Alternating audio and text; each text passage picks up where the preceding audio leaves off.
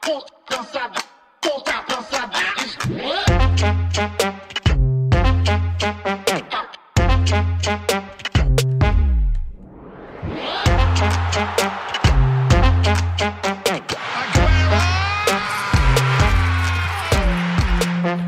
Velkommen til anden halvleg af Fodbold FM, hvor vi skal rette blikket mod toppen af Premier League. Vi kigger nærmere på et Manchester City-mandskab, der mangler Kevin De Bruyne i omkring fire måneder, og så skal vi igen til at vende ugens udenlandsdanskere. Men inden vi når så langt, har vi fortsat lidt fokus på de danske hold. For i sidste uge spillede både FC Midtjylland og FC Nordsjælland sig videre til playoff-kampen i Conference League efter nogle flotte præstationer på hjemmebane. Og FC København spillede sig også videre til playoff-kampen i Champions League efter at have overlevet 120 minutters pres i Prag, hvor 17-årige Rooney Bagaji sendte tjekkerne ud med en fræk paninka efter straffesparks konkurrence. Vi skal lige kort have vendt den her øh, kamp i Prag. Hvor vildt et comeback var det her, Frederik? Det var sindssygt. Altså, det var en helt vanvittig fodboldkamp, synes jeg. Og øh, man kan sige meget. Øh, når jeg kigger på FCK kontra Sparta Prag, så, så havde det været en nedtur for FC København, hvis de ikke var gået videre. Altså over de her to kampe. Når det så er sagt, hvis man kigger på den her kamp, og det scenarie, og de er bagud flere gange, og ender med at komme igen på en svær udbane efter 120 minutters fodbold, og så straffespark og så videre, så, øh, så, er det, så er det godkendt. Og så var det bare et drama. Altså, der var så meget tænding, der var så meget... Øh, spænding, alt det her, og man kunne også bare se på FCK-spillerne, at de havde været ude øh, i en vild tur til den kamp der, da de øh, snakkede med pressen efterfølgende. Ja, du tænker på Christian Sørensen? Eller blandt andet, ja. Blandt andet nogle af de interviews, der var bagefter, ja. Øh, Ja, jeg, jeg vil egentlig gerne lige... Jeg må sige, at jeg synes jo, at det var en smule foruroligende at se på FC Københavns øh, præstation mod det her øh, Sparta Prag-hold, som jo altså ikke lige frem er et af de bedste øh, europæiske hold. Og det er alligevel et hold, som formår at score tre gange mod det her FCK-hold. Øh, sidder på store dele af kampen. Det er jo ikke, fordi FC København er helt vildt spilstyrende igennem øh, de her 120 øh, minutter. FCK's mål, øh, ikke, ikke det første, men øh, de to mål af Victor Klaassen, kommer jo efter lidt tilfældigheder på dødbolde. Øh, I hvert fald øh, det tredje mål, det andet mål, skal bare en dårlig opdækning fra, øh, fra Sparta Prag. Øh, man snakker så meget om, åh, FCK's offensiv, den, den har aldrig været bedre. Frohlund har allerede sagt det i første time af programmet. Den har aldrig været bedre, øh, FC København, som muligvis aldrig været bedre. Men hvis den aldrig har været bedre, øh, FCK's offensiv og FCK's trup som sådan, burde de så ikke bare have udraderet deres Sparta Prag? Jo, men jeg tror da helt sikkert også, altså hvis du spørger dem, at, øh, at de er ikke tilfredse med, hvordan øh, det her er forløbet over to kampe, det, det tror jeg godt, de ved. Jeg tror også, de ved, at, at de kan og skal præstere mere og bedre. Øh, men, men, men altså, de ender jo med at gå videre, og, og hvad hedder det... Øh, Øh, øh, som, som, øh, som du sagde før, en total øh, rollercoaster, som jeg alligevel tror, de synes har, har været fed nok, når man ender med at vinde. Men jeg tror, når de sætter sig ned, øh, Næstrup og hans team, og, og analyserer de to kampe, så skulle de have været vundet øh, øh på en anden måde, end det, der skete. Øh, den forskrækkelse, tror jeg, de håber at kunne lære af. Det er jo også et hold med, med, med, med, med mange nye spillere, og måske viser det sig mere europæisk, når man bliver presset mere, end man gør i Superligaen, for det gjorde Prag trods alt. Men jeg tror godt, de ved, at de skal op på, øh, op på en anden klinge, øh, for at være rigtig gode, og for at kunne gøre sig gældende videre. Jamen, øh, ja, ja, jeg er enig. Jeg er enig. i det. Jeg tror også, jeg nævnte det her med, når man ligesom tager scenariet i øh, en mente, så, er det, så var det bare en vild kamp, og så synes jeg også, man skal huske at, at, at, at rose dem for, at de rent faktisk spiller sig videre, når de havner i de her situationer, hvor de er bagud øh, to gange i, øh, i forlænget spilletid, men, øh, men enig. Men altså, de er der, hvor de gerne vil være. Altså rent resultatmæssigt, de har spillet sig videre. De har sindssygt mange kampe lige nu. De kører alle over i Superligaen, så jeg synes også, det er svært sådan for alvor at komme efter dem. Og man kan godt sige, yes, de har den bedste offensiv måske nogensinde. De har de bedste spillere og alt det her. Øh, men, men det... de, kan ikke ramme, de kan jo ikke ramme den i alle kampe. Og men... som sagt, de spiller måske ikke mod verdens bedste hold her, men de scorer også tre mål jeg vil bare, altså, jeg synes jo, det er jo en super billig baggrund, synes jeg personligt, at vi kalder FCK op på, på den her pedestal øh, ud fra, hvad de har mødt i Superligaen indtil videre. Altså, de har jo mødt hold fra, fra sidste mm. års øh, bund øh, 6, øh, øh, og øh, så møder de for første gang her øh, et hold, som har lidt mere niveau øh, i den her sæson. Og så ser det sådan her ud. Men og det er måske også meget på papiret. Altså indtil videre bliver vi også nødt til at gå meget ud øh, fra på papiret. Vi kan godt blive enige om, at det ikke er Superligaen, der skal være målstok for de her, og det er ikke der, de skal de for alvor skal, skal måle sig op mod modstanderne, især når de har mødt øh, Hvidovre og Randers og hvad de alle sammen ellers hedder. Øh, men når det er sagt, så, så, så, så tror jeg også på, at det kan godt blive bedre, og der er mange nye spillere. Altså, Elionussi kommer ind, og Shuri kommer ind og sådan noget, så de skal også lige... Øh, lige nå at spille sammen, men, øh, men ja, jeg er enig. Altså, det, er jo ikke, det var ikke nogen voldsom præstation af FCK, det vi skal også huske, så er der sådan en som Diogo for eksempel, der også begyndte at spille sig bedre, der begyndte at score rigtig mange mål og sådan noget. Øh, så jeg synes trods alt, at det er opløftende for FCK, hvis man kigger indtil videre. Jeg tror helt sikkert også, altså pointen er det der med, at, at der er mange nye spillere, og jeg tror også, at øh, altså det vi har set nu, det er kun begyndelsen på, hvad de spillere kan. For selvfølgelig, når vi siger, eller jeg sagde før, jeg synes, det er det bedste offensiv, vi har set i Superligaen, så er det jo ud fra navnene og ud fra glimt, man ser en gang imellem om, hvad de kan. Men det skal bare gøres øh, oftere og mere øh, kontinuerligt, og det tror jeg godt, de ved, øh, og det tror jeg også, de arbejder på. Den gode nyhed er jo, at hvis man allerede nu øh, vinder og ser god ud øh, og kommer videre, øh, og man har masser af potentiale at tage efter nu, så, så, endnu, så er den positive side af historien er jo, at man uden at nærme sig bare tæt på max, så er man allerede øh, videre i Europa, tæt på øh, Champions League, og fører Superligaen suverænt. Så, så, så altså, som, som du sagde før, Frederik, altså, jeg selv ikke, altså, man kan ikke rigtig, synes jeg, skælde dem ud endnu. Det, det, det kan man ikke. Så skal de, øh, så skal de kollapse øh, over længere tid, og det, det er der ikke noget, der tegner øh, til, de gør. Nu øh, skal vi øh, byde velkommen til øh, Justina, og nu kommer mit polske virkelig på øh, prøve her, for jeg skal både udtale efternavn og byer nu. Men Justina Kravchik, Ja. Ja, fra øh, polenu.dk, og velkommen til programmet, Justina. Du er jo fra, nu kommer det igen, Shestovkova. Shestovkova. Ja, det, jeg kommer fra Częstochowa. Ja, Częstochowa. Częstochowa. øh, Altså, og du er jo fordi, at du skal gøre os en lille smule klogere på det sted, som FC København jo øh, skal til. Rakov har jo fået øh, en masse sportslig succes på, på ganske kort tid. Kan du fortælle lidt om, hvad der er sket øh, i, i fodboldklubben og byen øh, hen over de seneste par år? Ja, øh, jeg synes personligt, det er en meget smuk historie, det der skete med Rakov, øh, fordi de, de var ikke super gode i mange år. Øh, så i, tilbage i 1998, så vidt jeg husker, øh, så var en øh, kæmpe fodboldfan, der hedder Michał Svetevski. Han var med at se en kamp, hvor Rakov skulle spille, og så taber de og ryger, ryger ud af ekstra klasser. Det svarer til Superliga mm. i Danmark. Ikke? Øh, og der blev han selvfølgelig rigtig ked i det, og der lovede han sig selv, at på et tidspunkt, så skal han få Rakov i toppen igen. Og det gør han, fordi i 2014, der købte han simpelthen Rakov. Okay, vel, vildt. 16 ja. år efter, han havde lovet, at han ja. ville købe klubben. Så, ja, og han startede bare med at åbne sådan en lille computerbutik i Częstochowa på sådan 30 kvadratmeter. Og så blev det en kæmpe succes, og nu er han en af de rigeste mænd i Polen. Hold da op. Og så, ja, så køber han Rakov, og i 2014, der skulle han uh, præsentere og offentliggøre sådan en udviklingsplan for Rakov. Og der skrev han, at uh, Rakov kommer igen i ekstra klasse i 2019, og det skete også. I 2019 så kom Rakov igen um, i ekstra klasse, og i 2021 der fejrede de 100 år fødselsdag, øh, der skrev han også i den her udviklingsplan, at Rakov opnår sin største succes. Og det skete også øh, i 2021, hvor de vandt polsk øh, pokal. Og... Hold da op. Men det er så, så også, øh, Rakov så også blevet en, en rig klub af at have sådan en rig ejer. Poster han mange penge i klubben? Ja, der er i hvert fald flere penge, end det var før, men i forhold til andre af de polske øh, klubber, så er det måske ikke nok. Men ja, de, de har fået kasse. Og hvad, øh, hvad fylder den her klub i, i selve byen? Altså, hvad betyder øh, Rakov for? Altså, nu betyder det rigtig meget, fordi for mange år siden, da jeg også boede i Polen, øh, der var der ikke særlig mange, der havde lyst til at se øh, deres kampe. Der var flere folk, der ville helst se Speedway, fordi Częstochowa var også rigtig god til Speedway. Øh, det var også lidt farligt. Jeg fik aldrig lov til at se Rakovs kampe, hvis jeg skal være Nå, okay. Hvordan kan det være?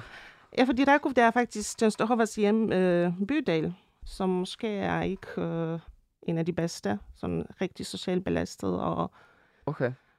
Øhm, jeg fik også kæreste, der spillede for Rakov på et tidspunkt, og okay. det var mine forældre ikke særlig glade for. Okay. der var på den tidspunkt var det sådan rigtig ligesom i ja, Løvenes Konge. Simba, der må du aldrig gå hen. det var så, det var så Rakov. okay. Men øh, hvad, hvad den her, altså, at, hvordan er fansen? Er det en vild fankultur? Altså, skal FC København regne med at komme ned på et, et stadion, hvor der bare er alarm og øh, romerlys og... Ja, der kommer i hvert fald larm. det, okay. det kan lige forvente. Men øhm, De kan sagtens opføre sig i band nu. uh, vi har jo også et, et andet dansk hold, FC Midtjylland, som skal møde uh, Ligia Warszawa. Har du også indblik i, i den klub og by? Nej. Nej, desværre. jeg holder med Rakov. uh, ja, det, uh, hvem, er, hvem er de største profiler for den her klub, for Rakov nu?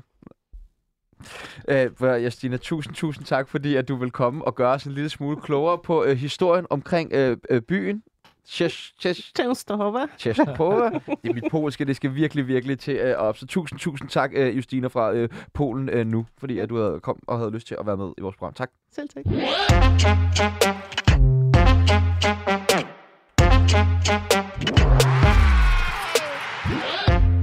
Yes, og øh, tilbage til den her kamp mellem FC København og øh, Rakov. Jeg bliver ved Rakov. Jeg har simpelthen ikke fået lært det endnu, det der. Øh, altså, er der far for, at man undervurderer det her mandskab, når man er FC København? Fordi nu har alle snakket her om, altså fra pressens side og sådan noget der, selvfølgelig vinder de. Det er en walkover. Alle snakker om, de skulle bare vinde over Prag, og så var de, øh, så var de ligesom sikret Champions League. Det, det er der vel. Altså, jeg, jeg skal være helt ærlig, jeg, jeg kender dem overhovedet ikke. Øh, Udover at jeg lige har været inde og kigge lidt på nogle der spillere og sådan noget, så, øh, så ved jeg faktisk ikke særlig meget om Rakov, og jeg vil heller ikke øh, sige bynavnet, fordi det kommer også til at gå galt. Øh, men, øh, men der er vel en eller anden form for, for risiko, og som vi også har været inde på, altså hvis de spiller ligesom mod Sparta Prag, øh, så altså, de skal jo op sig formentlig. Nu kan jeg faktisk ikke lige huske, hvem det er, de har slået ud, de her Rakov øh, i den tidligere runde, men... Øh, men på vagt skal de trods alt være, hvis, øh, som Justina siger, hvis der er voldsom stemning nede på det stadion der, så får de nok også lidt svært ved at... Øh... Ja, altså, det, de har øh, været tæt på at kvalificere sig til Conference League de sidste to sæsoner, og der er de jo råd ud til altså, hold som Gent og Slavia Prag. Øhm, så det er jo ikke fordi, at det er sådan et, et helt talentløst hold, øh, det her. Det blev også polsk mester jo selvfølgelig her øh, i, i sidste sæson, øh, og inden det blev øh, nummer to to år i streg. Og jeg ved godt, at den polske liga er jo for de fleste danske fodboldfans et ret øh, ubeskrevet øh, bred. Vi havde Christian Gytkær i Lech Poznan på øh, et tidspunkt. Det er sådan der, min øh, reference sådan cirka går til. Øh, men den polske liga er vel ikke så ringe igen. Nej, det tror jeg heller ikke. Jeg, jeg, synes, jeg tror, man skal passe på med at undervurdere dem. Det tror jeg så heller ikke, efter København gør, fordi jeg tror, jeg tror, vi skal, altså, vi skal sådan, øh, gøre os klart, at der er meget stor forskel på, hvad FC København gør, hvad omgivelserne gør. Jeg er sikker på, at øh, alle omgivelserne generelt gør, øh, og jeg så undervurderer Men Jeg synes, øh, at, øh, at man jo flere gange hørte før, øh, hvad hedder det, Prag-kampen, at slog man den, så var man mere eller mindre i Champions League, så der, allerede der ligger der en undervurdering. Men jeg tror godt, at FC København øh, og, og holdet øh, omkring øh, truppen ved, hvor vigtig den her kamp er, altså at kvalificere sig til til Champions League kontra ikke at gøre det. Altså, det, det, er, jo, det er jo nat og dag. Så, så, så jeg, jeg tror, de kommer, de kommer ud med respekt for, for holdet, men jo som favoritter, øh, og med, den, med det pres, der ligger i det. Men, men, men jeg, jeg tror, altså man skal ikke underkende, hvor vigtigt det er for, for FC København at, at, at kvalificere sig, og det, det tror jeg, kampen vil, eller kampene vil afspejle. Altså, der er jo to ting i det. Den ene ting er, at øh, man kunne utvivlsomt have øh, have fået en sværere modstander på nuværende tidspunkt. Altså, det er jo et eller andet sted, jeg ved ikke, man skal ikke kalde det en gave, men det er jo en på papiret i hvert fald overkommelig modstander, de får. Når det så er sagt, så har FCK også alt at tabe over de her to kampe, og må ikke det er nogle sultne typer, de, øh, de skal møde, især hvis de har den her historie, og det måske nok er første gang, de skal spille europæisk kvalifikation. Det ved jeg så ikke. Nu, nu gætter jeg bare. Men de er i hvert fald øh, lød som om, det er en klub, der har fået sportslig succes ret meget for nyligt, og derfor er det her måske også en af de største kampe i den her klubs historie. Øh, så på den måde øh, skal de formentlig ikke undervurdere de her øh, Lad mig vente op. Her. Altså, hvad, hvad vil det betyde for FC København, hvis de ikke kvalificerer sig til den her Champions League? Jeg tror i hvert fald, det er den helt, øh, øh, hvis vi tager den, den kedelige revisortilgang, så tror jeg, det er forskellen på en opjustering og en nedjustering af deres regnskab. Vi kan starte der. Men jeg tror da også, øh, altså selvfølgelig kommer man i et øh, andet europæisk gruppespil og, og kan få øh, motioneret sin trup der. Men, men det er jo... Der er vel lidt selv... Altså, det ja, en lille smule, ikke? Ja, ens det, selvbillede. Det er det. Altså, jeg, jeg, jeg tror, det, det vil være et slag på, på mange områder og, og, og sætte dem lidt tilbage i, i den udvikling, de også er i og så videre. Men, men de kommer stadig til at spille europæisk, det skal man huske, og det, det er vigtigt. Men jeg tror, det vil være et stort slag for dem øh, på, på, på rigtig mange felter. Altså sportsligt kan jeg ikke lade være med at tænke, at jeg tror, at det vil være meget bedre for dem at være med i Europa League. Altså, jeg kan virkelig ikke, og igen tilbage til den der spare til Prag-kamp, men hvad skal de lave i Champions League? Jeg ved godt, der kommer en masse tv-penge ind, og det er jo selvfølgelig det i, i bund og grund, det hele handler om. Men sportsligt, altså, hvad er der så fedt i at bare få lammetæv i seks kampe i streg i forhold til at være med i Europa League, hvor man har en, alligevel en sandsynlighed for måske at gå videre til nogle playoff-kampe? Men du får ikke et eneste hold, der siger, at de hellere vil spille Europa League end Champions League. Og jeg er så heller ikke sikker på, at det bliver seks gange lammetæv for FCK, øh, hvis de ryger videre. Øh, sidste sæson ryger de jo en sindssygt svær pulje, og taber selvfølgelig nogle kampe, men gør det egentlig også hederligt i nogle af dem, synes jeg. Og jeg, for mig ser FCK styrket i forhold til sidste år. Nu har vi lige snakket om, at de måske ikke lige har ramt den i de sidste par, par kampe, eller i hvert fald ikke mod Sparta Prag, men, men jeg tror godt, at FCK kan spille en eller anden form for rolle i Champions League, og hvis de formår at havne i en pulje, hvor de så ender på tredjepladsen, hvilket vil betyde, at de ryger videre til en øh, knockout-kamp i, i Europa League, så øh, giver det også god mening for dem så synes jeg også, at altså, hele det der med, at man, øh, man er en Champions League-klub øh, i forhold til spillere, man kan tiltrække. Og, altså, jeg, jeg, jeg kan heller ikke... Øh, jeg kan heller ikke forestille mig andet, end at det er en god ting for dem at komme i, i Champions League øh, på alle fronter. Øh, jeg tror ikke, de falder helt sammen. Det, det gør de sjældent. De tabte øh, 5-0 til City, men det kan alle gøre, øh, som i alle. Så, så, så ja, jeg, jeg, jeg, jeg forstår, øh, forstår godt din pointe. Der er også en mulighed for at komme længere. Altså, øh, det er der. Øh, men men øh, i de andre turneringer, men, men altså, det er ikke et bytte, der er værd, der er værd at nævne. Der, der er så meget i at kvalificere sig til Champions League, så, så selvfølgelig øh, er det bedst for dem og udviklingen af, af spillerne. Øh, men det bliver hårdt. Det skal det også være. Det hedder Champions League.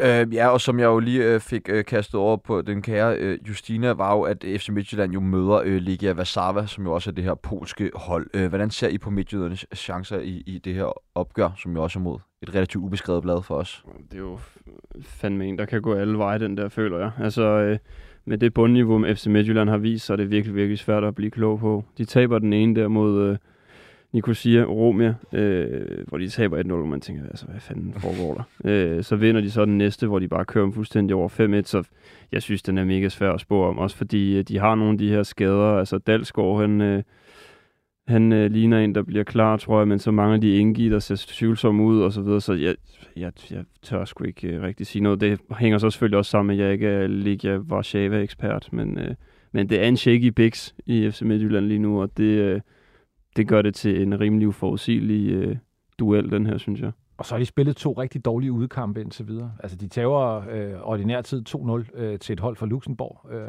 og, og skal i forlænge med den. De tager øh, på Kyberen øh, til et hold, som de i hvert fald på hjemmebane skiller ad. Jeg ved så godt, der var et, et rødt kort øh, med i den ligning, men, men altså, de, de, nu slutter de ude.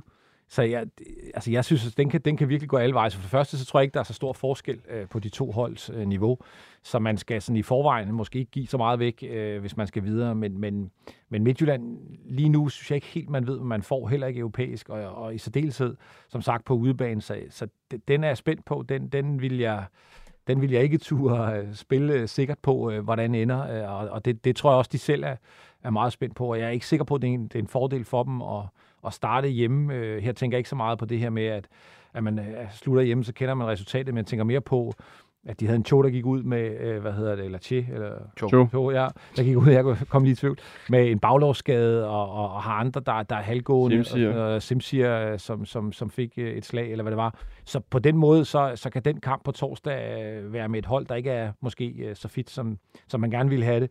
Og det har man ikke råd til, øh, specielt til det lys af, at man ikke har rigtig kunne performe ude.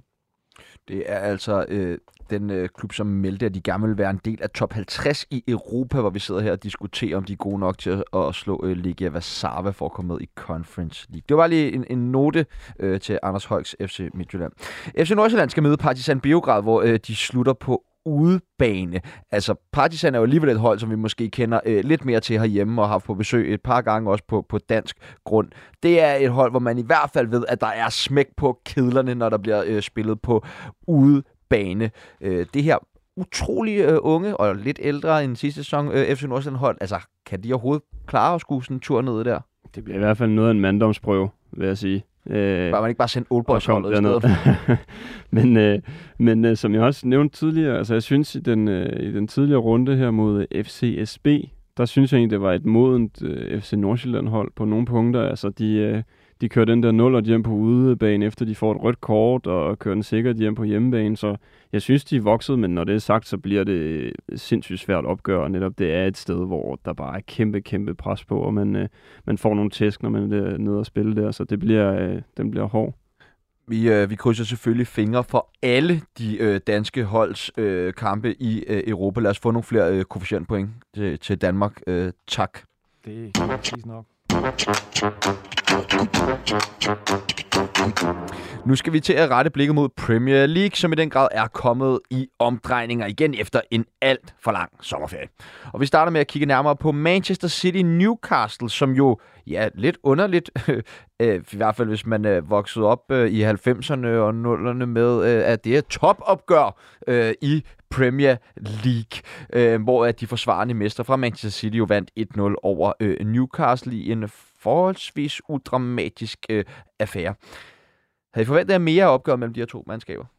Nej, det, det, det, det synes jeg faktisk var meget forventeligt. Altså, City er trætte og har spillet øh, med... Øh, med, altså det er jo en lidt smallere trup, de har, det skal man, det skal man huske, og, og nu med De Bruyne skade og sådan noget. Meget smal trup, er det ja, ikke? Altså jo. når man sidder og kigger jo. på den der bænk der, det... Øh... Jeg tror også, de, de er, øh, mit bedste bud er, at de er godt i gang med at finde ud af, hvad man kan, hvad man kan hente af spillere, og nu bliver det jo så nok ikke øh, Paketar, men, men nogle andre øh, spillere, men jeg, jeg tror, de skal, de skal have et par stykker ind til bredden, men jeg, jeg, jeg synes, det er en utrolig professionel indsats for City og Newcastle, øh, kommer vel i virkeligheden øh, med et håb om at begrænse det hele lidt og få, få lagt kampen lidt ned, og, og med den utrolige fysik, øh, de også bruger og, og går til den i nærkampen og sådan noget. Så, så jeg synes egentlig, altså, at drømme om en helt åben øh, slagudveksling, de to hold imellem, det kunne være fedt, fordi de har mange gode spillere, men, øh, men på det tidspunkt da sæsonen, øh, den ligger der, og, og med Newcastle ude, der, der, der lignede det en, en halvkedelig kamp, så det vel egentlig også var.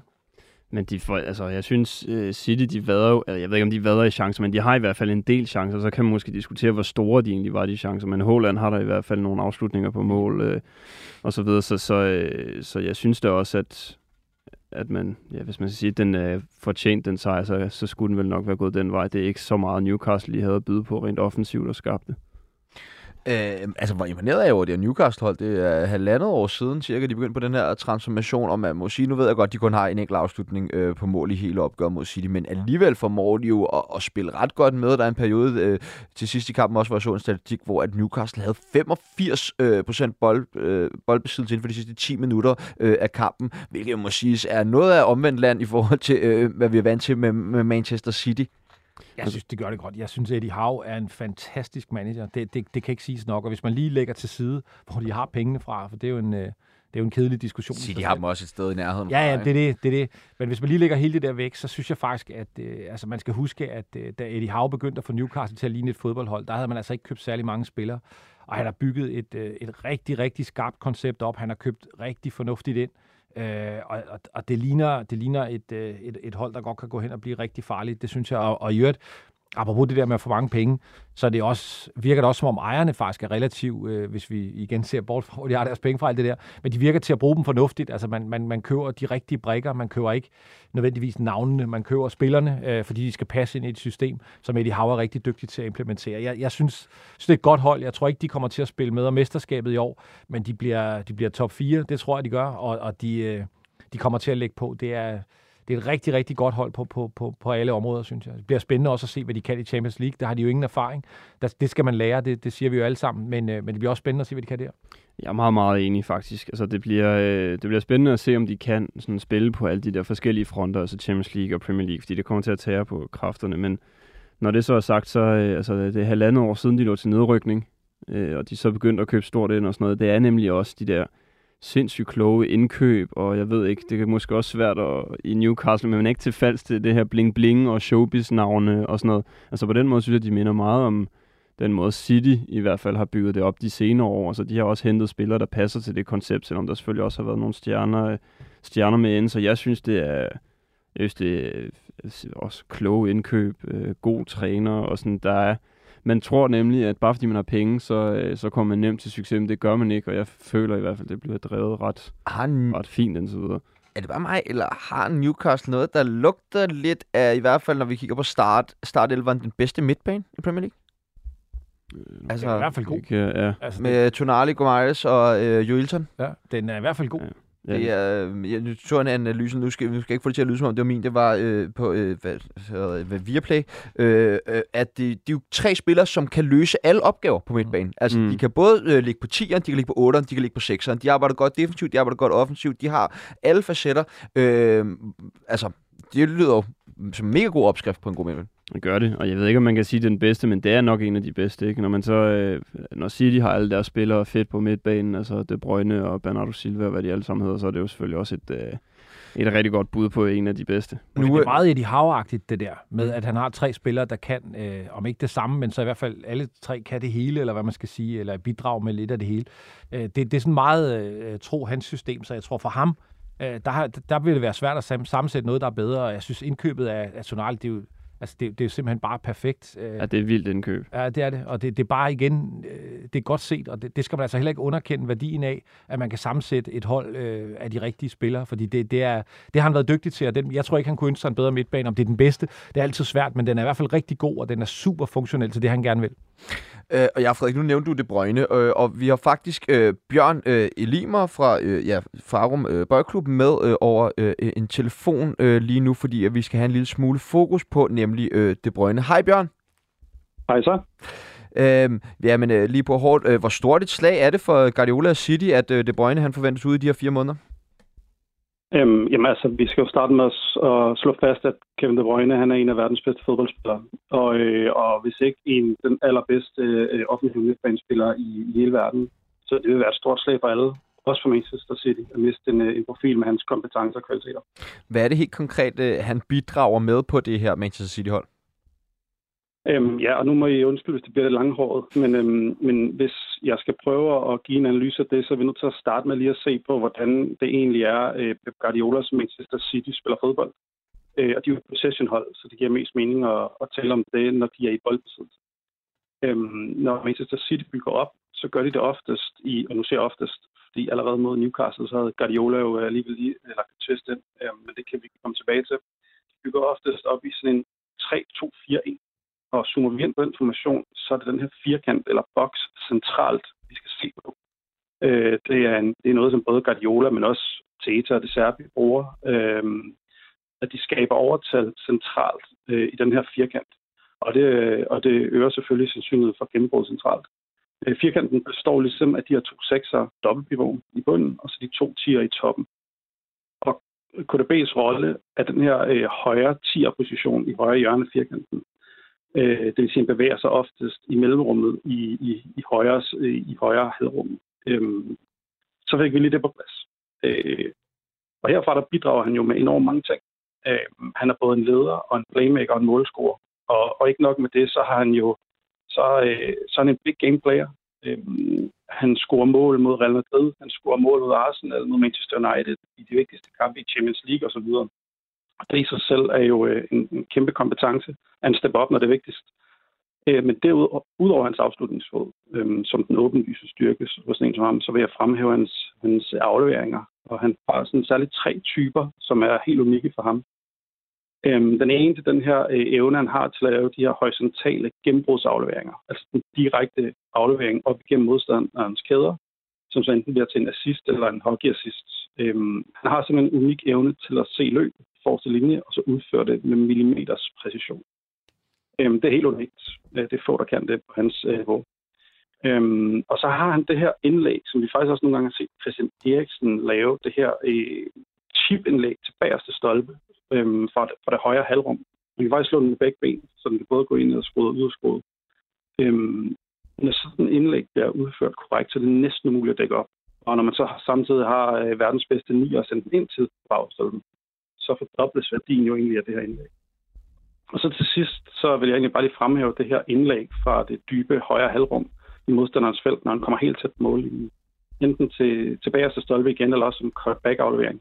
Jeg tror faktisk, uden jeg har, uden jeg har data på det, at, øh, at det her har lavet øh, flest og sidst øh, gennem tiden. Sådan det, øh, øh, den han, han bidrager med, som jeg ser.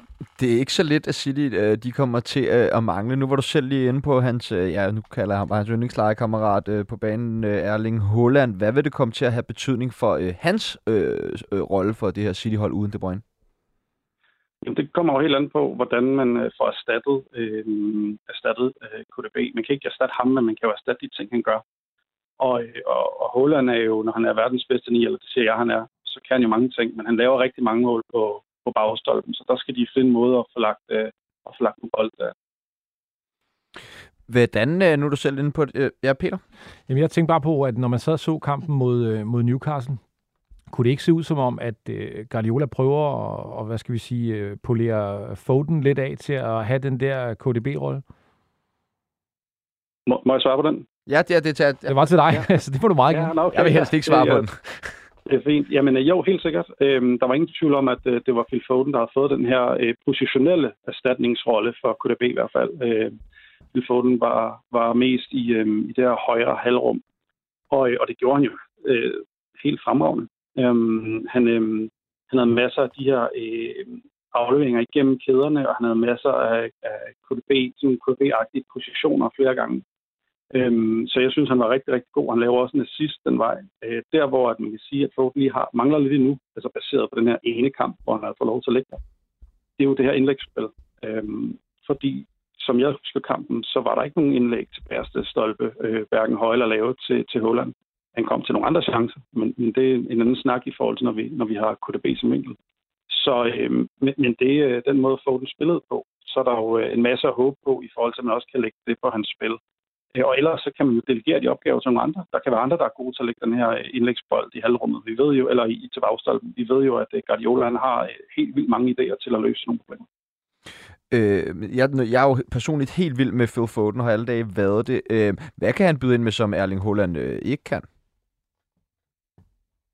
Det er et godt spørgsmål. Øhm, altså, han, han er jo, han, nu siger jeg, han er lidt mere bevægelig.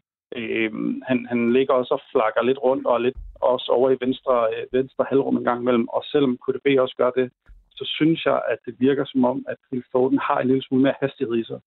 Øhm, men ellers så må jeg nok være svaret skyldig for, hvad han egentlig kan bedre end, end KDB. Bjørn, lige her til allersidst. øh, Du var jo, øh, vi vi havde fornøjelsen af dig i studiet her i sidste uge, hvor du jo var øh, ret så sikker på, øh, City ville vinde det engelske mesterskab øh, igen. Men påvirker den her skade dine forventninger til Citys øh, guldkandidatur? Altså, jeg vil sige det sådan, at det, det gør nok, at, øh, at kampen om det bliver tættere, fordi at KDB er så vigtig en spiller. Men vi skal også huske på, at, øh, at de jo så har sådan en som Foden, så den, de har også stadig Bernardo Silva, de kan trække på, som kan lave det her. Øhm, og så er transfervinduet ikke slut, og, og må ikke de er ude og, og kigge sig om efter nogen, der kan, der kan løse det her. Øhm, så, så jeg tror stadig på, at City er, øh, er mesterskabsfavoritter, og men det kan være, at det bliver en lille smule tættere. Bjørn, tusind, tusind tak, fordi at øh, du lige vil øh, gøre os meget klogere på, øh, på De Bruynes øh, situation i øh, Manchester City, og så ses vi jo øh, meget snart igen. Ja, må jeg bare lige slutte af med at sige, at jeg ved de her, de her tal og alt det at snakke om rum, det kan være super besværligt i en podcast. Så, så jeg tænker, øh, her lidt senere, så kommer jeg lige til på min egen uh, Twitter-profil og lægge, lægge øh, lidt illustrativt op, hvor, hvor der både er billeder og sådan lidt af, af det, jeg prøver at forklare her. Så kan man, hvis man synes, det var interessant, øh, prøve at dykke ned i det. Øh, og sidste øh, program slog også et slag for, at man skal gå ind og følge dig på Twitter. Hvad er det, dit Twitter-navn er til dem, der ikke lige ved det endnu? Jamen, det er Bjørn Elimar, bare med O, så det hedder Bjørn Elimar. Øhm, og så skal jeg nok smide det op i øh, kommentarfeltet til det, I lægger op. Så kan man jo, hvis man har lyst, nørde lidt med der. Tusind, tusind tak, Bjørn. Du er simpelthen bare gaven, der bliver ved med at give. Selv tak. Tak. Vi ses snart. Det er godt. Hej. Hej. Hold da op.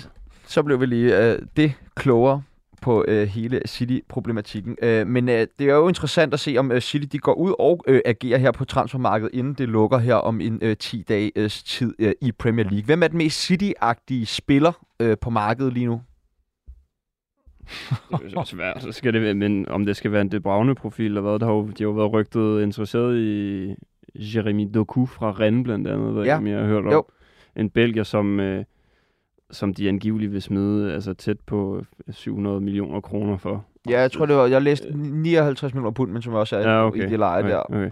Øh, Hvilket jeg, jeg synes er lidt overraskende. Men han er så overhovedet ikke en De Bruyne-type. Han er sådan lidt mere øh, kantet øh, spiller, som også er meget hurtig. Men, øh, Er det ikke måske en mere en erstatning for Mares? jo, jo, jo, jo. Ja. 100%. Det tænker jeg også. Men det, det synes jeg også, de mangler. Altså, Mm. øh, fordi de har jo sagt farvel til, til lidt hist og pist, og, og kunne godt bruge en hurtig kantspiller. Så, så jeg, jeg tror, den der går igennem. Ja. Ja. Det, det virker som om, de, de er klar på den.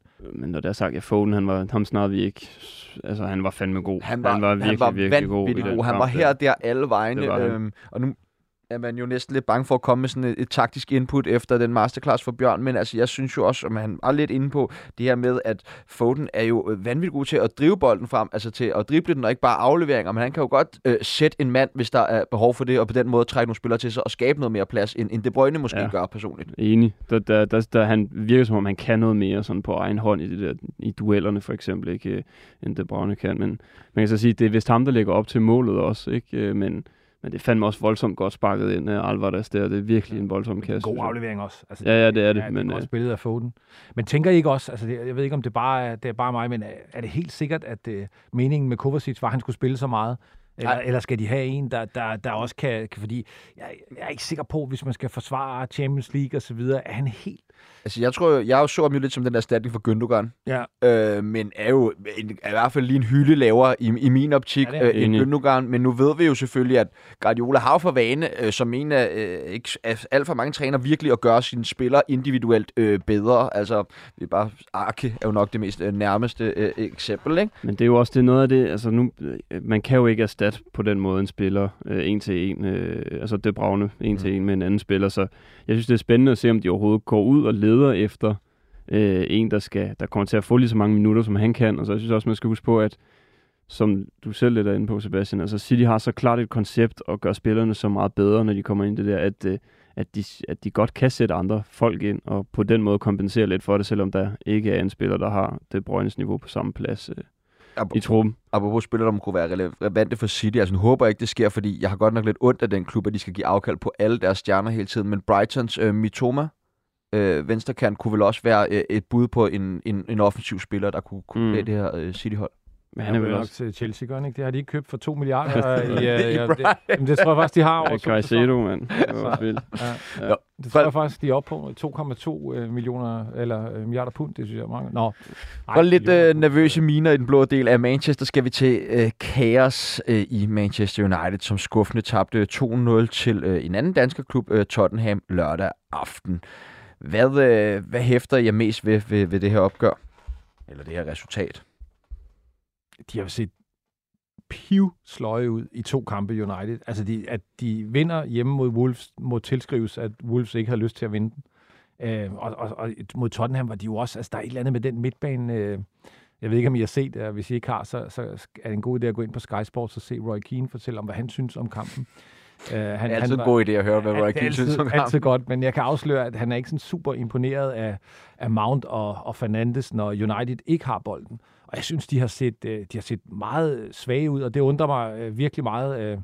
Han sagde faktisk, Roy Keane, og den grinede lidt af, at, at det ser ud som om United nu er det nye Tottenham. Og, og det er faktisk rigtigt. Altså sådan, sådan lidt gode, men ikke helt gode nok. Det, det, det, det er meget bekymrende, det må det være for dem start på sæsonen.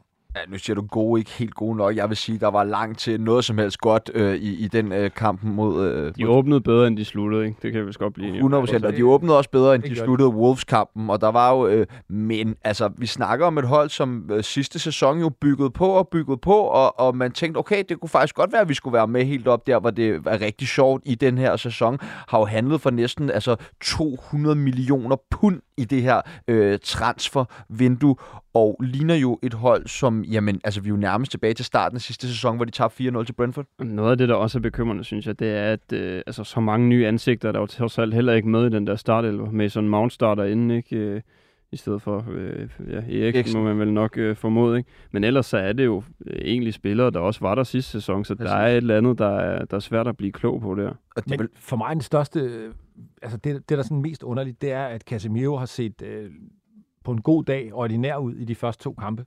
Og altså, nu sagde du øh, før det der med, at det ligner dem, der tabte til Brentford, men altså, der var han jo heller ikke med. Og at, altså, det, det er faktisk som om, hans niveau er faldet ned. Og, Helt vildt. Altså, hvis jeg var United, så ville jeg, øh, og den gode Ten Hag, så ville jeg bruge rigtig meget tid på at finde ud af, hvad udfordringen er med ham, fordi hvis han spiller, som han har spillet de to første kampe, så, så, får, så, så får United problemer, øh, for han har været så dominerende på den midtbane, og det er han altså bare ikke lige nu, og, og, og altså når man taler om, at, at midtbanen ikke fungerer, og man pludselig begynder at snakke om, at Fernandes ikke er god defensiv, det har han jo heller ikke været sidste år, mm. men der havde han Casemiro, der fyldte det hele, lige nu fylder han ingenting. Så, så altså, jeg tror, en, en stor del af nøglen, der er mere, men en stor del af det, det er at få Casemiro til at fungere, og så, så må vi se med, om Mount bliver en succes. Jeg, ham er jeg lidt i tvivl om, men, men, men det er klart, man kan ikke have en spiller, som har spillet, som han gør i de første par kampe øh, til, til, til, til, på den plads. Så, men, men altså, Casemiro er for mig nøglen. Ja, men jeg, jeg, jeg er meget enig, jeg vil sige, altså, der har været så meget kritik af Mount øh, i, i de første to kampe af United, og berettiget også, men jeg vil bare sige, jeg synes ikke, det falder tilbage på ham. Altså, det falder jo tilbage på nogle af de spillere, som præsterede sidste sæson, som overhovedet ikke formår mm. øh, at, at præstere nu her. Som Casemiro er jo 100% det, man øh, lægger allermest mærke til, og man snakker også om,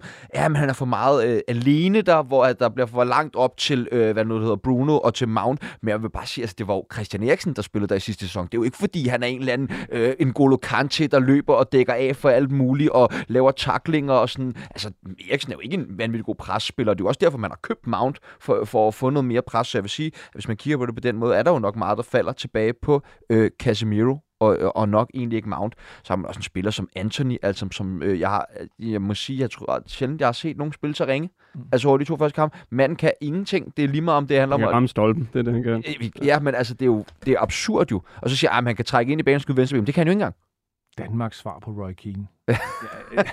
Sebastian Peebles. Ja, men altså, som folk, der sidder og lytter med, så kommer du lidt tæt på, når det er Manchester United, men jeg synes jo men bare... At... Jeg, jeg, jeg er faktisk fuldstændig enig, uh, og det er det, altså det, det og, og pointen uh, for, for dig før, Frederik, med, at, at, det, at det er de samme spillere, det er jo rigtigt, så, så der er jo noget trænerarbejde, der skal gøres, altså hvad er det, hvad er det der foregår? Altså det, der er mange, der underpresterer, og så er jeg nemlig enig, altså det kan godt være, at Mason Mount ikke har været fantastisk, men det er altså ikke ham, der er hovedproblemet lige nu, det er det virkelig ikke. Nej, det, øh, og det er jo det der med, når de spillere, som skulle borte videre fra sidste sæson, de bare overhovedet ikke øh, formår at, at præstere. Nå, men lad os kigge på noget lidt mere positivt i den her kamp, og det er jo så Tottenham, som øh, der jo nok ikke var mange, der havde levnet nogen som helst chancer med øh, ja, ny træner, Harry Kane solgt, ikke rigtig nogen store indkøb ind den her sommer, men er jo alligevel kommet ganske fint ud til, til den her Premier øh, League-sæson, havde en 2-2 kamp mod Brentford, hvor øh, jeg vil sige i hvert fald, Tottenham var klart det bedste hold i den første kamp, øh, og vinder jo så 2-0 over Manchester United. Jeg synes igen, det er for tidligt at sige noget om, om Tottenham, altså ligesom vi snakkede om Superligaen øh, tidligere, men, men jeg blev faktisk sådan lidt, øh, jeg ved ikke, man sige lamslået, men når man kigger ned, altså det ser jo meget anonymt ud med de navne, de har i Tottenham. Jeg ved godt, det har ikke været stjernespækket, som Chelsea eller Manchester City har været, men, men der er jo faktisk ret mange navne, som er sådan relativt ukendte. Nu står jeg lige og viser med gåseøjne, så så det var sådan lidt spændende at se, øh, altså, hvordan det så ud. Altså indtil videre ser det jo, ser det okay ud, som I selv snakker om. Øh, selvom jeg også, altså det, jeg ved ikke, hvor meget det ændrer i, i forhold til kampens udfald, men deres første mål, det er jo lidt heldigt, den havner nede ved øh, ham, Pap Sarde, som, som scorer det første mål, og det gør selvfølgelig, at vi har en anden fodboldkamp. Men det bliver, det bliver interessant at se, øh, at se Tottenham, men Altså, jeg skal være ærlig at sige, når jeg sådan kigger ned over øh, deres hold, så har jeg ikke tænkt, okay, det der, det er top 5 hold, for eksempel. Men, øh, men igen, de, altså, det skal også tilskrive, at de møder et sløjt Manchester United-hold. Ikke? Det er det, det Manchester United-hold, ikke? Men, men altså, man kan jo kun slå øh, dem, dem, man møder, og det må man jo sige, Tottenham gør. Jeg vil sige, personligt, så har jeg også været øh, meget positivt overrasket over James øh, Madisons indtog på det her Tottenham-hold, der bare ser ud til at gå ind og fungere fra, øh, fra day one. Han er heller ikke for fint til at tage nummer 10. Nej, det, nej, nej det, det, det er Men, men jeg, jeg, jeg har alligevel lidt med Tottenham, at jeg tror, jeg tror de bliver et, et, et godt subtophold, men jeg tror ikke, de kommer øh, til sådan rigtig for alvor at slås om top 4. Fordi med al respekt for Madison, altså, der er jo en grund til, at han spillede i Leicester så mange år. Øh, altså, han er en god spiller, men, men har jo også haft problemer med at performe, når de møder de allerbedste. Dem øh, har de ikke mødt endnu. Øh, og, og det er ikke, fordi det skal hænge på ham, men øh, jeg tror jo også, at deres manager er rigtig, rigtig dygtig. Det var, det var flot, hvad han... Øh, hvordan han fik Celtic til at spille osv. Men øh, jeg ser dem som sådan noget 5-6 stykker. Øh, det, det må jeg sige. Øh, mere kan det ikke bære. Og det vil jo også være rigtig flot med den trup, som jeg er fuldstændig enig i. Mangler nogle profiler. Men 5-6 stykker, det tror jeg, er flere end havde øh, levnet dem en, en to uger siden, en sæson gik i gang, mm. at, at Tottenham ja. overhovedet skulle være med deroppe. Ikke? Men det jeg tror bare, at deres egen selvforståelse, at det ikke nok. Jeg tror, deres ejere og, og de selv øh, gerne vil være øh, et top 4-hold. Det er de ikke, men, men jeg er enig. Altså, det, det, det er mere, end hvad man kan forvente, men, men jeg tror bare, at de forventer mere selv. På papiret synes jeg ikke, de ligner et top 4-hold. Altså, når du kigger på navnene og sådan noget, de mister altså også en mand, der har scoret 35 mål, øh, jeg ved ikke, hvor mange år i træk efterhånden, 8, 8, 8 år i træk måske. Øh, og de henter jo ikke sådan en nævneværdig erstatning ind. Jeg ved godt, de har Richarlison. Ja, der du, jeg skulle lige sige, at sige, du glemmer Richarlison, men, altså, men altså, han har også set, set øh, ja, i bedste fald svingende ud, siden han er skiftet til øh, Tottenham. Ikke? Så, Ej, jeg vil sige, nu har jeg faktisk set begge Tottenhams øh, to første kampe, jeg han har set ringe ud i, ja. i begge de kampe også. Altså, der, der vil jeg nok være lidt bekymret, med, hvis jeg var Ante Postego. Nå, øh, vi har været inde på det i starten. Det er jo, var jo to danske klubber, der mødte, mødte hinanden. Vi har Pierre Emil i, i Tottenham. Har vi det meget længere? Nej, det har vi ikke. Han spiller i Atletico øh, om ikke så længe, og øh, tror jeg. Og det, det er et drømmematch. Det glæder mig simpelthen til at se. Altså, øh, Simeone og ham i øh, forening, øh, ja. det, det bliver elektrisk. Jeg, jeg er enig. Jeg, altså, jeg ærger mig en lille smule over den måde, det sker på. Altså, det, det, det virker ikke som om, der er som sådan en åbenlys konflikt, men altså det her med, at der er en træner, ligesom vælger ham fra. Og sådan, det havde sgu været federe, hvis han var sluttet på et tidspunkt, hvor du ved, han spillede, og alt ligesom var lidt mere fryd og gammel, end det er nu. Men, altså, men også fedt, at han får lov til at få ja, ja, muligheden på det her øh, Atletico-hold. Ja, hvis han gør. Ja, ja det er selvfølgelig det, det gør han formentlig, men altså, det, det er rigtigt. En anden, som vi ved får chance på en største det er jo Rasmus Højlund. Øh, altså, og United, med den start, de har fået på, hvor stort er presset så lige på den her unge dansker, fordi vi har jo ingen tvivl om, det var kolo enormt før men altså, nu har Tanak været ude i begge interviews efter at skrive på, at vi mangler jo også den her angriber, og øh, han sagde også med Tottenham, at det eneste, vi manglede, det var målene. Det var målene, vi manglede målene.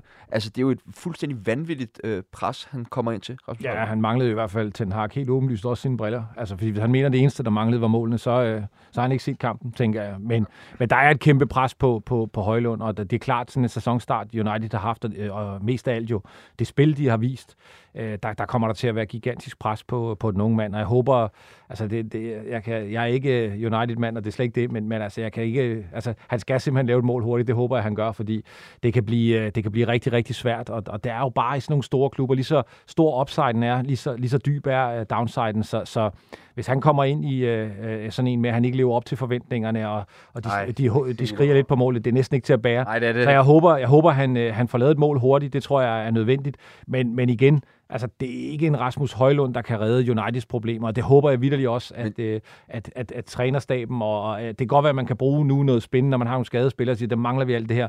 Men når, når det bliver virkelighed, så håber jeg, at han er med til at sætte forventningerne til Rasmus Højlund, der hvor de skal være. Der er meget mm. det United-hold, der skal blive bedre, for ellers så får Højlund ikke rigtig noget at sparke ind heller. Mm. Så, så, Men... så jeg håber, han, han får skruet jeg lidt ned for charmen. Jeg kan bare godt blive lidt bekymret med de udmeldinger, mm. om det ja. er de forventninger, fordi altså, han må om nogen vide det pres, der bliver lagt, ved han kommer med de udmeldinger. Altså, så det virker bare...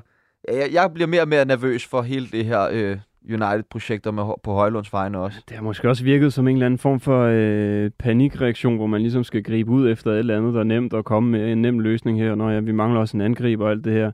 Altså i forhold til det med Rasmus Højlund, der er ingen tvivl om, at han står foran sit livs opgave lige nu. Altså øh, han, han kommer til den her kæmpe klub. Hvis du spørger mig, så kommer han også til den der kæmpe klub alt for tidligt. Altså han har spillet... Øh, 30 kampe i Atalanta, nu ved jeg ikke, hvor præcis mange det er, men i hvert fald ikke specielt mange. Han har scoret ni mål dernede, mener jeg. Altså, øh, det er meget, meget tidligt, han får den her transfer, ikke? Og, øh, og han er jo bare, han, der er ingen tvivl om, han er pisse dygtig, og jeg er også ret sådan øh, fortrøstningsfuld i forhold til, at øh, han er jo sådan ret øh, grounded i forhold til, hvor hurtigt det er gået, og hans karriere ligesom er bare lettet fuldstændig. Men når det er sagt, så har han jo også bare været altså, så sindssygt hyped, og alene det med, at der er nogen, der forvilder sig ud i at prøve at sammenligne ham bare en lille bit smule med Erling Haaland, der også spiller i Manchester, bare i den anden ende af byen. Altså det, det er jo det er øh, for mig at se helt vanvittige forventninger, og også sådan ret urealistiske forventninger, der er til Rasmus Højlund. Det havde nok, og en anden ting er, at det havde været meget nemmere for ham at komme ind på et hold, hvor det hele det fungerer, hvor, øh, hvor han ved, hvordan han skal spille, og holdet ligesom hviler i sig selv på en anden måde, end Manchester United gør lige nu. Så jeg er virkelig, virkelig spændt på at se, hvordan det bliver med Rasmus Højlund. Øh, Problemet er bare, at øh, jeg tror ikke, man skal udnævne ham til, til frelseren, og den eneste grund til, at man reelt gør det, det er det, vel det prisskæld, han har fået. Altså, øh, hvis man skal være lidt hård og, og kontant. Som den skarpe lytter øh, måske har bemærket, har øh, vi her ved sæsonstart ikke haft så meget fokus på Kaspers yndlingssegment øh, ugens udenlandsdansker. Men det får en ende nu, hvor vores gæster fremover får mulighed for at medbringe en dansk spiller, træner eller lignende, som har gjort sig positivt bemærket i den sidste uges tid. Peter? Altså, den gode nyhed er, at øh, der er blevet bumpet kasser ind øh, og, og spillet øh, godt fodbold for rigtig mange danskere. Og jeg var tæt på at tage uh, Tingstedt fra Benfica. Jeg synes, det er fedt, han får scoret. Øh, jeg synes stadig, det er fuldstændig afsindigt. Han løber rundt dernede stadig. Ja, det, det skulle jeg sige. Ja. Men, øh, men, men, men Knas tørt at komme ind øh, 20 minutter før tid, og så score til 1-0 19 minutter før tid. Men jeg tager øh, Philip øh, Sinkernagel, øh, som også spillede en rigtig god kamp, da hans klub... Øh, øh, hvad hedder det? Um, Brygge. Brygge lige præcis vandt over øh, 7-1 over FC Zulu, eller hvem de mødte, og hvad hedder det, jeg ved godt, at øh, måleren er sidst i en 7-1 og sådan noget, men han, han har sgu også bare en fed historie, øh, kasseret i far om lidt Sønderjyske, lidt Norge, øh, lidt England, øh, lidt Grækenland, øh, og, og nu er man øh, nu er man der og sådan noget. Det, det, det kan jeg sgu bare godt lide, og han, han, man kan diskutere, nu har han også været i, i Forest, min egen klub, så jeg har faktisk set ham en del der. Man kan diskutere, hvor god han er, og hvor holdbart det er, det han kan og sådan noget, men man kan bare ikke tage fra ham, at han har allerede nu haft en voldsom fed karriere, og det, det har jeg bare respekt for. Jeg synes, det, det er top fedt, og, og selvom igen det er en 7-1-kamp, måler sidst, øh, og ros fra træneren så jeg oven i købet også, altså det, det må, han, han, han får maksimalt ud af det, og det har jeg bare virkelig respekt for. Jeg blev sådan overrasket over, da han ligesom endte der, fordi han har haft så mange korte stop alle mulige mærkelige steder, og så havner i en øh, sådan ret potent øh, belgisk klub, må man ja. sige. Han, han har gjort det godt. Ja, det er fedt. Frederik? Øh, Mohamed Darami. Ja. Jeg ved godt, at han øh, sådan isoleret set måske ikke har leveret den bedste danske præstation i udlandet, men øh, men han er jo lige skiftet til Reims, som vi har snakket om tidligere, og kommer på banen, får en halv time for sit nye hold. Scorer godt nok et nemt mål, men, øh, men han kommer rigtig godt fra start. Og jeg må bare sige, da jeg så, at Darami han valgte at skifte til den her franske klub, det tænkte jeg, hvad fanden har han gang i? Altså jeg forstod ingenting. Og jeg ved godt, at Burnley måske er det mest glamourøse, men der var et bud fra en Premier League-klub, hvor han formentlig kunne have tjent meget mere.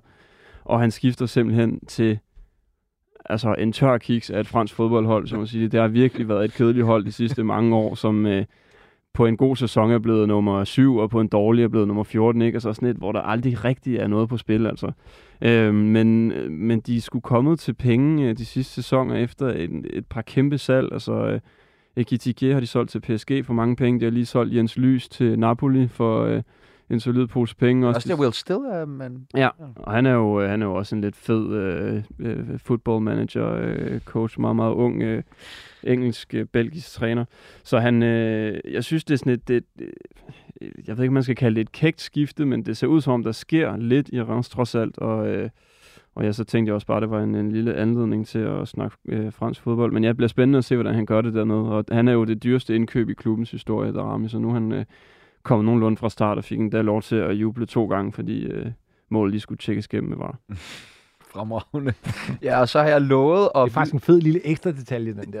ja, ja, ja. Det, der kan man, så kommer man rigtig godt fra start. Ja, præcis. Så har jeg lovet at viderebringe øh, skulder, eller hvad hedder udland, udlands, udlandsdansker fra, øh, fra Kasper, som, øh, jamen, han er jo helt vild med at, at ruse øh, brøn, tidligere Brøndby-spiller, så han skulle have Frederik Rønnerov redde to strafspark for Union Berlin i weekenden, hvor hjemmeholdet vandt 4-1 over Mainz. Og så øh, imponerende, når vi ikke har haft en strafsparkskonkurrence. Ja. Og få lov til at pille to. det er fra samme spiller, som jeg lige øh, husker det. Var det ikke det? Jo. Jeg er også en lækker en at gå ned i omklædningsrummet på, ikke? og brændt to. Jeg kan også sige tak for kamp ja. til ham Det blev de sidste ord af, af Fodbold FM for øh, denne gang. Og ja, vi er jo øh, tilbage samme sted samtidig i næste uge. Kæmpe stor tak til øh, fader Peter Frolund og Sønneke Frederik Schangong for at medvirke i dag. Og selvfølgelig også kæmpe stor tak til Justina fra polen.nu.dk. Husk på, at vi vil så gerne lave radio, som I gerne vil høre, så tøv endelig ikke med at melde ind med ris, ros, spørgsmål eller andre inputs. Det kan gøre på vores Facebook-side Fodbold 5 eller på vores, jeg kalder altså stadig Twitter, men jeg tror, det hedder X nu side, men samme navn, Fodbold 5. Og I kan også sende en mail på kadk 24 Åh ja, for fanden, og kæmpe stort tak til Bjørn øh, i Limer, som vi jo selvfølgelig også snart har med i øh, programmet igen. Cansado, tô tá cansado.